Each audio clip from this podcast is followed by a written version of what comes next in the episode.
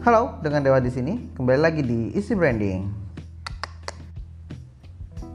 Oke, okay, uh, eh, kali ini kita akan bahas tentang tujuan branding. Oh itu, maksudnya apa nih? Jadi sebenarnya branding itu kan pasti ada ini ya, ada kenapa orang pengen nge-branding, pengen orang bangun uh, bangun brandnya dia tuh kenapa kayak gitu. Harus ada tujuannya dong, masa branding gak ada tujuan kan? Harus ada outputnya yang diharapkan untuk terjadi kayak gitu. Jangan sampai kita bilang branding branding branding gopo gitu. Ya ya udah gitu yang penting jualan terus laku produknya. Oh oke okay, gitu. Tidak bisa gitu maksudnya. Tidak sesederhana itu Ferguson jadi uh, kita mau bahas tentang sebenarnya tujuan branding yang paling ultimate itu apa sih gitu. Apa sih sebenarnya tujuan utama branding. Nah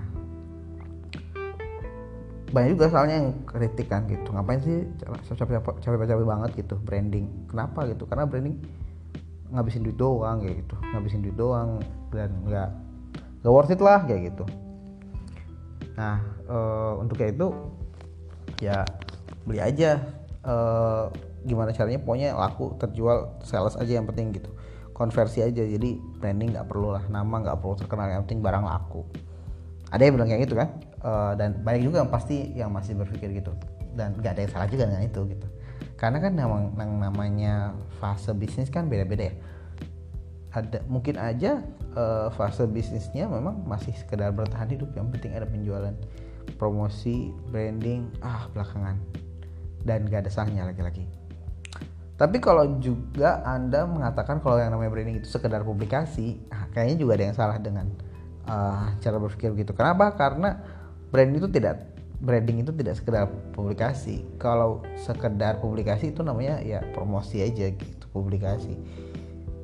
Branding tidak sekedar itu dan jauh lebih besar daripada itu.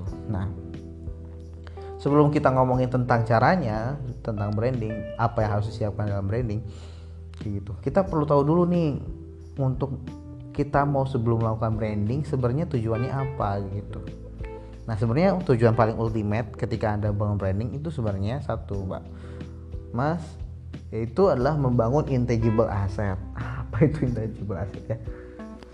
Uh, saya mau membahas ikan Indonesia tapi kok kayaknya waku gitu. Jadi biar di sini aja kita ceritakan.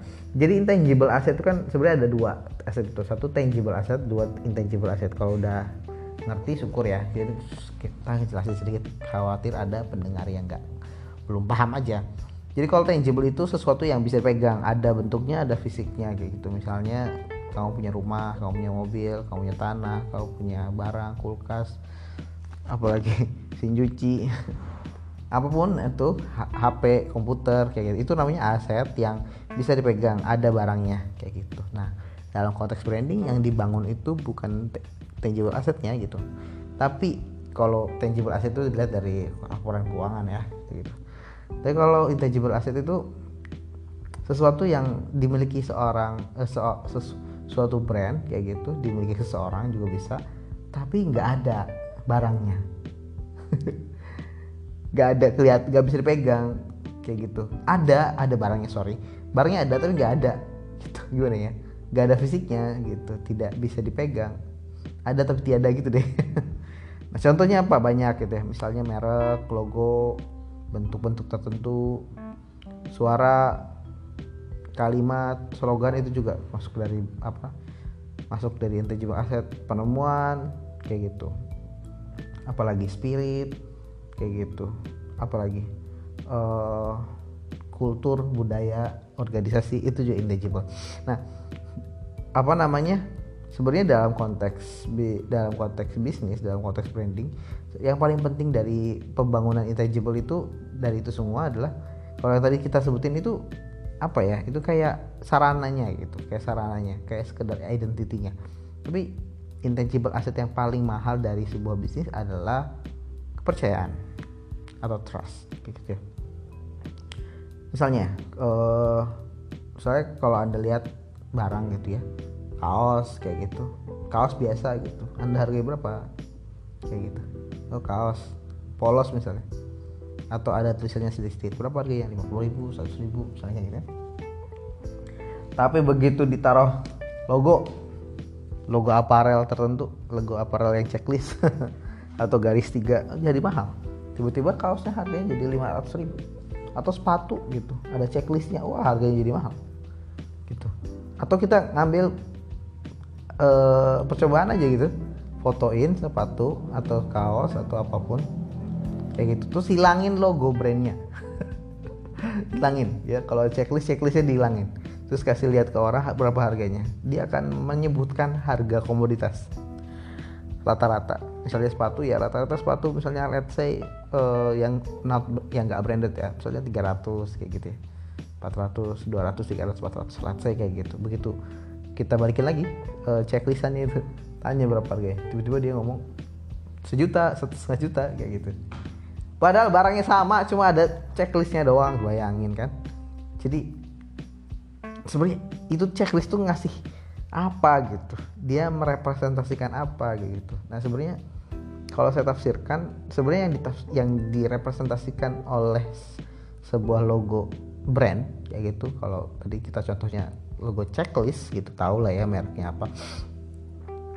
Itu sebenarnya tuh kepercayaan kayak gitu. Kepercayaan apa? Kepercayaan market tentang brand ini kayak gitu. Oh kalau dari kalau produk yang dikeluarin sama brand ini pasti terbaik lah misalnya kayak gitu. Pasti kualitasnya bagus lah pasti dia minimal bisa beginilah begitulah kayak gitu. Nah dan kepercayaan itulah yang membuat harga satu naik kayak gitu kedua nggak cuma harganya doang yang naik orang tuh jadi mau beli gitu. Jadi kayak oh ya udah nggak apa-apa emang udah brandednya ini gitu nggak apa-apa. Gitu. orang percaya terhadap merek gitu orang percaya terhadap brand.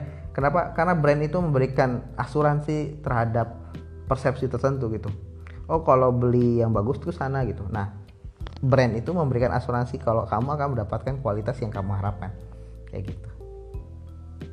Nah apa dan itu mahal banget. Kepercayaan kayak gitu paling mahal banget kayak gitu jadi jangan sampai customer tuh kecewa kenapa karena itu yang paling mahal dari bisnis intangible asset dan itu yang bisa memberikan orang itu beli lagi beli lagi beli lagi atau repeat atau referral Kenapa? Karena intangible asset tadi yaitu kepercayaan. Nah, apa namanya pertanyaannya gitu? Apa yang dilakukan si perusahaan bermerek e, berlogo checklist itu apa gitu? Oh, banyak banget gitu. Dia sudah melakukan banyak hal, melakukan promosi di banyak tempat, melakukan kerjasama dengan banyak klub gitu. Misalnya kalau e, apa namanya? Kalau olahraga kan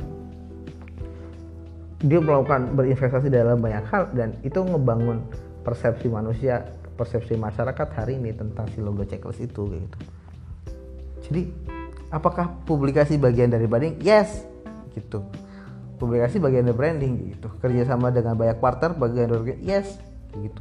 Membahagiakan customer apakah termasuk bagian dari branding yes of course everything is about branding gitu. Jadi branding itu tentang uh, apa namanya tentang keseluruhan kayak gitu.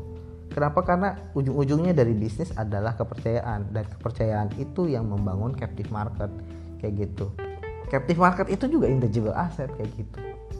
Kepercayaan market terhadap suatu brand brandnya bisnisnya marketnya itu kayak satu kesatuan itu itulah brand itulah brand kayak gitu. Bahkan kalau brandnya sudah besar mature kayak gitu udah bukan sekedar punya captive market mereka itu pembela gitu.